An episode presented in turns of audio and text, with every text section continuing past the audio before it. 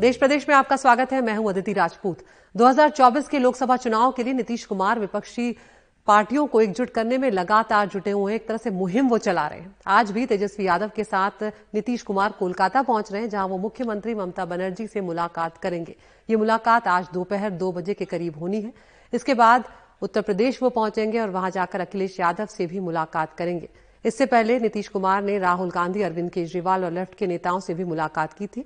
और यहाँ पर तेजस्वी यादव भी उनके साथ थे और आज की जो मुलाकातें होनी है, चाहे वो ममता बनर्जी से हो, चाहे वो अखिलेश यादव से हो उसमें भी तेजस्वी यादव, नीतीश कुमार के साथ होंगे। और जब नीतीश कुमार से पूछा गया कि आप की महत्वाकांक्षा क्या है, आप क्या चाहते हैं तो वो यहाँ पर बात करते हुए साफ़ कर रहे हैं कि उन्हें कुछ भी नहीं चाहिए।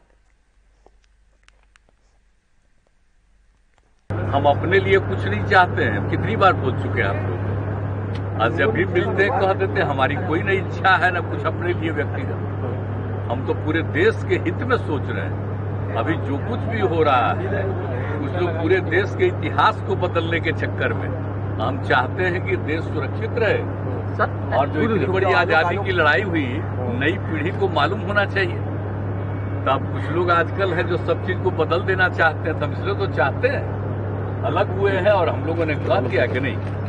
अब सब लोग जब एक साथ हो जाएँगे और मिल करके होंगे तो फिर देश सुरक्षित रहेगा। ममता बनर्जी से कब जा ये सब चिजवा चीजवा ये सब चीजवा अभी पूछने की क्या ज़रूरत है? हम सब जब कर लेंगे इसके बाद बात करेंगे। तो यहाँ पर नीतीश कुमार कह रहे हैं कि उन्हें कुछ नहीं चाहिए और सब चीज़ क्यों पूछ रहे हैं, वो ये भी पत्रकारों से कह रहे हैं। तो ममता बनर्जी से मुलाकात से पहले राजनीति जो है, वहाँ पर वो गरमाई हुई है, सियासी सरगर्मियाँ तेज हो गई हैं कि ममता बनर्जी का रुख क्या रहने वाला है, नेता कौन होगा अगर विपक्षी एकजुट होते हैं तो कई सारे सवाल हैं, इस सब पर ज़्यादा जानकारी दे रहे हैं हमारे सहयोगी सौरभ गुप्ता। बिहार की मुख्यमंत्री नीतीश कुमार आज कोलकाता आने वाले हैं और कोलकाता आके वो पश्चिम बंगाल के मुख्यमंत्री ममता बनर्जी से मिलने वाले हैं। अब ये मीटिंग का ज़रूरत क्यों हुआ?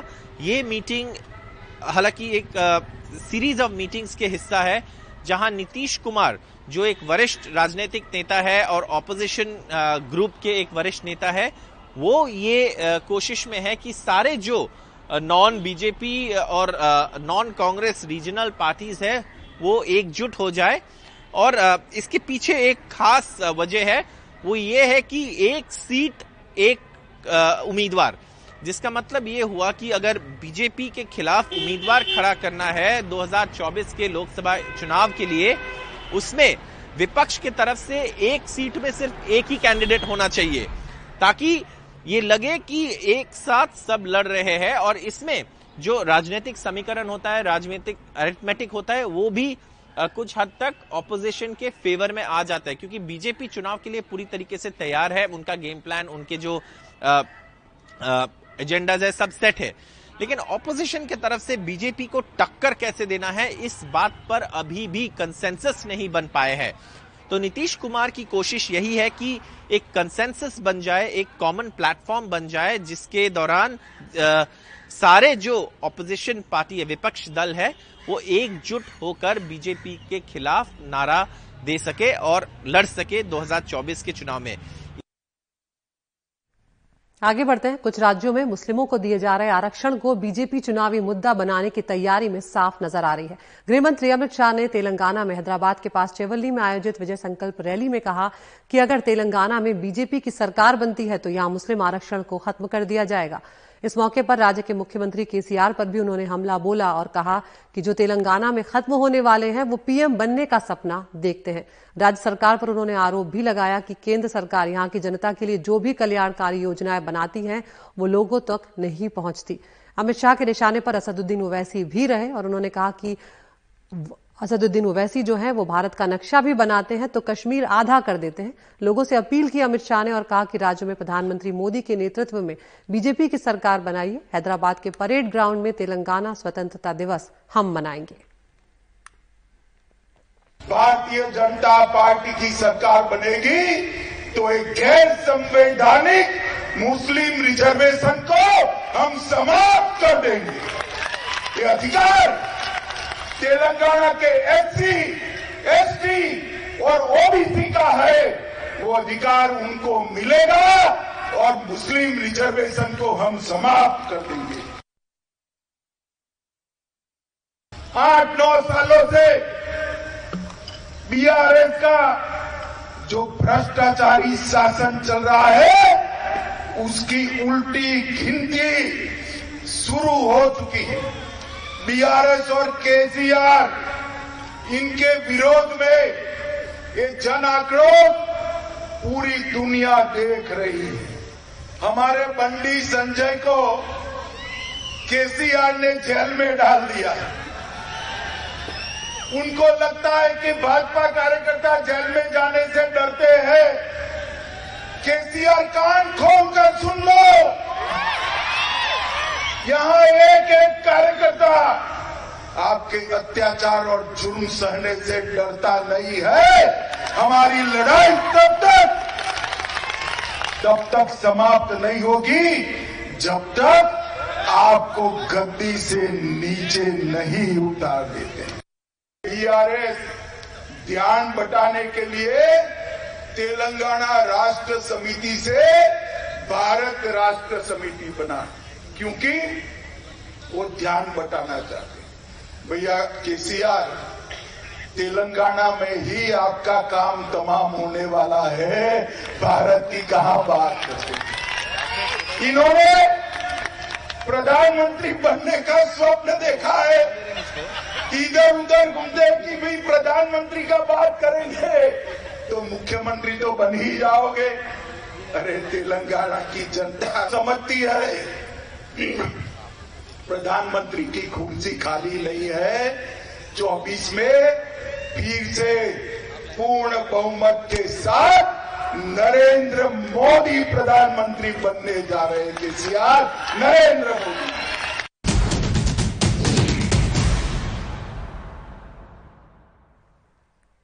कर्नाटक में चुनाव नज़दीक आ रहे हैं और कांग्रेस नेता राहुल गांधी इन दिनों मिशन कर्नाटक पर जुटे हुए हैं। इसके तहत वह आज रामदुर्ग, बेलगावी में गन्ना किसानों से मुलाकात करने वाले हैं। वो गडक में युवाओं से संवाद भी करेंगे और इसके बाद शाम को राहुल गांधी की हंगल में एक जनसभा होगी। इससे पहले उन्होंने कल एक जनसभा को संबोधित करते हुए बीजेपी सरकार पर जमकर हमला बोला और कहा कि बीजेपी और आरएसएस देश में नफरत फैलाने का काम कर रहे हैं। लोगों का यह अपार विश्वास और जनसमर्थन कर्नाटक में बदलाव की कहानी बयां कर रहा है। आगे राहुल गांधी ने यह भी भविष्यवाणी की कि कर्नाटक में कांग्रेस को 150 सीटें आएँगी और 40 परसेंट कमीशन वाली बीजेपी को 40 सीटें भी नहीं आने वाली।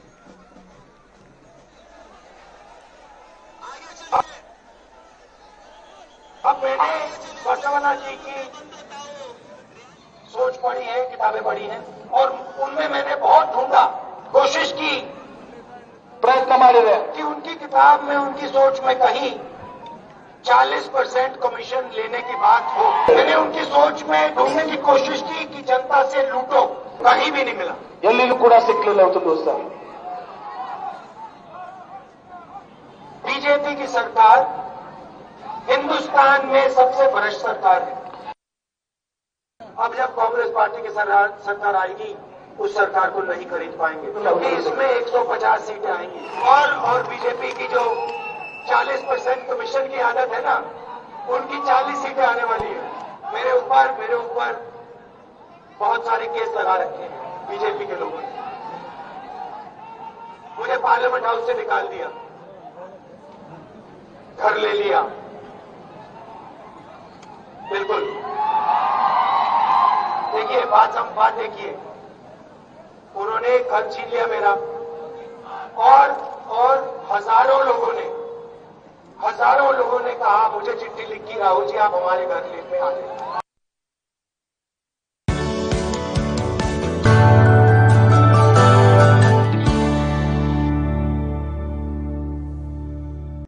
अलगाववादी अमृतपाल को गिरफ़्तार करने का जो मामला है, अब उस पर सियासत भी होती हुई नज़र आ रही है। डिब्रूगढ़ ले जाने के बाद शिरोमणि गुरुद्वारा प्रबंधक कमेटी उसके समर्थन में उतर आई है। एसजीपीसी ने कहा कि अमृतपाल और दूसरों पर एनएसए के तहत कार्रवाई गैर ज़रूरी है।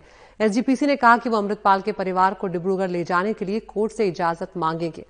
और उसके बाद एसजीपीसी के जो सदस्य हैं, उन्होंने अमृतपाल के परिवार से मुलाकात भी की है।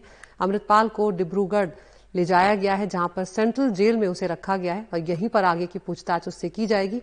इसी जेल में नौ सहयोगी भी अमृतपाल के रखे गए हैं।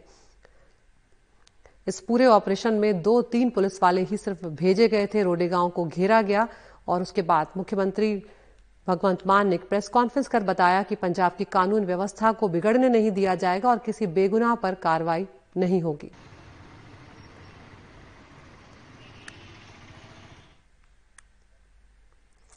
तो डिब्रूगढ़ में सेंट्रल जेल में अमृतपाल को रखा गया है, जहाँ पर उससे आगे की पूछताछ की जाएगी। उसके नौ सहयोगी भी यहीं पर हैं और जब से सेंट्रल जेल अमृतपाल को ले जाया गया, उसके बाद वहाँ पर सुरक्षा व्यवस्था जो है उसे बढ़ा दिया गया है। वहाँ से ज़्यादा जानकारी दे रहे हैं हमारे सहयोगी रत्नदीप चौधरी। अमृतपाल सिंह को असम के डिब्रूगढ़ के इस सेंट्रल जेल में रखा गया है। कल उनको यहाँ पे लाया गया है और ये जो सेंट्रल जेल है डिब्रूगढ़ का, ये बहुत पुराना है। 1860 में बना हुआ है, ब्रिटिश के ज़माने का जेल है और इंडिपेंडेंस के पहले इस जेल में फ्रीडम फाइटर्स को रखा जाता था और इसके बाद जब असम और उत्तर पूर्व के बाकी हिस्सों में जब उग्रवाद बहुत अपनी चरम सीमा पे था, तब यहाँ पे उल्फा और बाकी संगठनों के बहुत बड़े नेताओं को रखा गया है और शायद इसीलिए इस जेल को चुना गया है अमृतपाल सिंह और उनके नौ सहयोगी को रखने के लिए, उनके नौ सहयोगी को पिछले एक महीने में यहाँ पे लाया गया है पंजाब पुलिस द्वारा, और कल अमृतपाल सिंह को लाए। अमृतपाल सिंह को आइसोलेशन में रखा गया है। इसका मतलब है उनके सेल में और कोई नहीं है, किसी के साथ उनकी बातचीत नहीं हो सकती है, और उनके जो नौ सहयोगी यहाँ पे पहले से ही है, उनके साथ भी उनकी कोई बातचीत या फिर मुलाकात नहीं हुई। ऐसा जेल के सूत्रों के मुताबिक हमें खबर लगी है, और इस जेल के बारे में अगर कहें तो एक मल्टी लेयर सिक्योरिटी है। आप देख सकते हैं, जेल के बाहर सिर्फ़ जेल के स्टाफ ही नहीं है। असम के पुलिस के स्पेशल ब्रांच के ऑफिसर्स हैं और असम पुलिस के कमांडोज इस जेल की निगरानी कर रहे हैं। बाहर है और इसके इर्द गिर्द जो आउटर पेरीमीटर है वहाँ पे सेंट्रल सिक्योरिटी फोर्सेस है और अंदर मल्टी लेयर सिक्योरिटी है सर्वेलेंस बहुत ज़्यादा बढ़ा दिया गया है। सीसीटीवी कैमरास के नेटवर्क है और उस पर हमेशा स्पेशल ब्रांच के लोग नज़र बनाए हुए हैं और इस जेल के आसपास का इलाका को नो फ्लाई जोन घोषित किया गया है। इसका मतलब है कि इस जेल जेल के आसपास में कोई भी ड्रोन या फिर इस तरह के, के कोई भी फ्लाइंग ऑब्जेक्ट्स पास नहीं कर सकते हैं, उनको ये कमांडोज मार गिराएँगे। और सबसे बड़ी बात है कि इस जेल का एक अच्छा ट्रैक रिकॉर्ड है कि यहाँ पे मेजर कोई जेल ब्रेक नहीं हुआ है।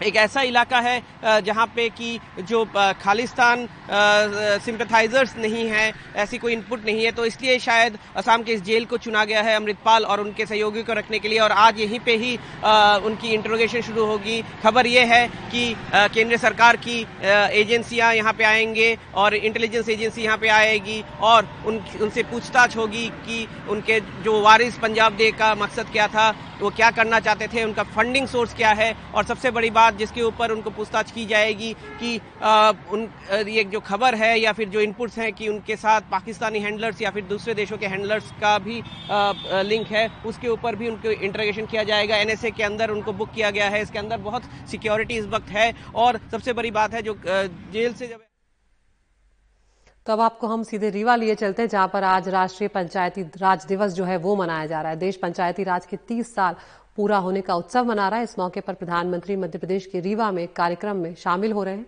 यहाँ पर प्रधानमंत्री देश की सभी ग्राम सभाओं और पंचायती राज संस्थाओं को संबोधित भी करने वाले हैं। साथ ही यहाँ पर प्रधानमंत्री सत्रह हज़ार करोड़ की परियोजनाओं का शिलान्यास और उद्घाटन भी करेंगे। तो इस वक्त वो रीवा पहुँच गए हैं। वहाँ पर वो प्रोजेक्ट्स जो हैं, उनको देख रहे हैं। कई परियोजनाएँ जो हैं, उन पर वो नज़र बनाए हुए हैं और उन्हीं का आज उद्घाटन भी होने जा रहा है। तो जो ये परियोजनाएँ उसमें जल जीवन मिशन की सात हज़ार आठ सौ तिरपन करोड़ की लागत से तैयार पाँच जल आपूर्ति से जुड़ी योजनाओं का उद्घाटन करेंगे। इसके अलावा तेईस करोड़ से अधिक की रेल परियोजनाओं का भी लोकार्पण इसमें शामिल है। इसके अलावा प्रधानमंत्री आवास योजना के तहत चार लाख ग्यारह हज़ार लाभार्थियों का गृह प्रवेश भी करवाएँगे और साथ ही लाभार्थियों को स्वामित्व कार्ड भी आज प्रधानमंत्री के हाथों ही सौंपे जाएँगे। तो यहाँ पर पंचायत स्तर पर सार्वजनिक खरीद के लिए एकीकृत ई ग्राम स्वराज और जीएम पोर्टल का उद्घाटन आज प्रधानमंत्री करने जा रहे हैं। तो एक बड़ा कार्यक्रम आज यहाँ पर आयोजित किया जा रहा है मध्य प्रदेश के रीवा में और मध्य प्रदेश को करोड़ों की सौगात भी एक तरह से मिलने जा रही है। और हम जानते हैं कि चुनाव भी इसी साल मध्य प्रदेश में भी होने हैं। ऐसे में सरकार की खास तौर पर उन चुनाव पर भी नज़र है और यहाँ पर कई कार्यक्रम जो हैं उसमें प्रधानमंत्री शामिल हो रहे हैं। मध्य प्रदेश के बाद प्रधानमंत्री का आज केरल के कोच्चि जाने का भी कार्यक्रम है। तो इस वक्त रीवा वो पहुँचे हुए हैं। राष्ट्रीय पंचायती राज दिवस आज है और उसके उत्सव मनाए जा रहे हैं और इसी मौके पर प्रधानमंत्री यहाँ पर ग्राम सभाओं और पंचायती राज संस्थाएँ जो हैं, उनको भी संबोधित करेंगे।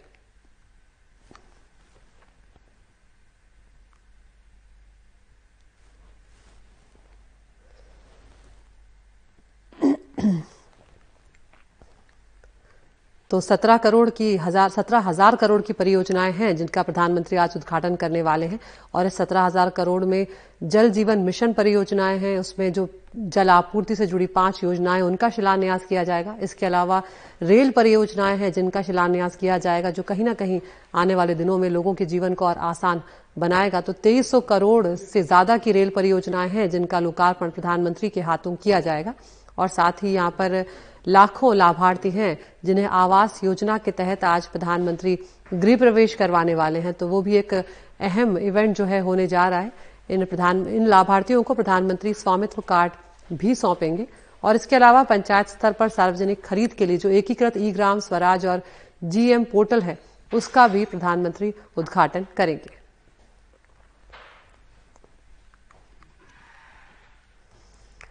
तो अब कोविड की बात करते हैं, जिसकी बढ़ती रफ्तार कहीं ना कहीं लगातार चिंता पैदा कर रही है। बीते 24 घंटों में सात हज़ार एक सौ अड़सठ, अठहत्तर नए मामले सामने आए, जबकि आठ मरीजों की जान गई है।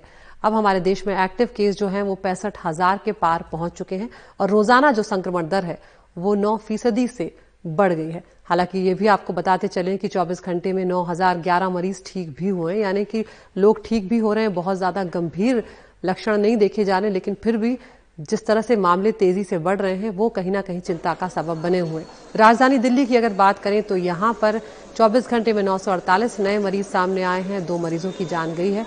लेकिन संक्रमण दर जो है, वो दिल्ली के लिए लगातार चिंता का सबब बनी हुई है। 25 फ़ीसदी से ज़्यादा यहाँ पर पॉजिटिविटी रेट जो है, वो बना हुआ है और सक्रिय मामले पाँच हज़ार से ज़्यादा हैं।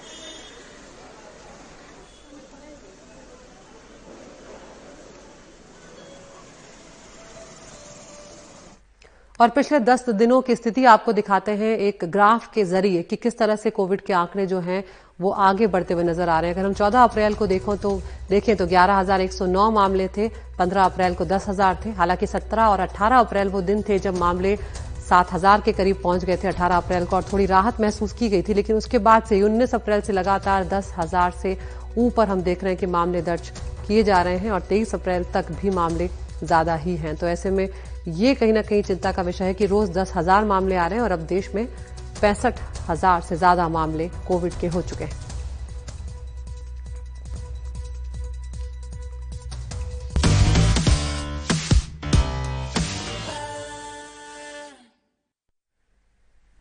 और अब बात करते हैं मास्टर ब्लास्टर की। सचिन तेंदुलकर आज 50 साल के हो गए हैं। तकरीबन 10 साल पहले उन्होंने क्रिकेट को छोड़ दिया है, लेकिन स्टेडियम में सचिन सचिन के जो नारे गूंजते थे, वो आज भी फैंस की यादों में ताज़ा हैं। फैंस की ज़ुबान पर अभी भी सचिन सचिन देखने को मिल जाता है जब भी वो किसी कार्यक्रम में पहुँचते हैं। और इन दिनों मुंबई इंडियन क्रिकेट टीम जो है, उसकी वो मेंटरिंग भी करते हुए नज़र आ रहे हैं। अगली पीढ़ी को तैयार कर रहे हैं। साथ ही उनका बेटा जो अर्जुन है, वो भी बहुत ही शानदार बॉलर के रूप में उभरता हुआ नज़र आ रहा है और इन सबके साथ भारतीय क्रिकेट को मज़बूत भविष्य को तैयार करने में सचिन की बहुत बड़ी भूमिका रही है।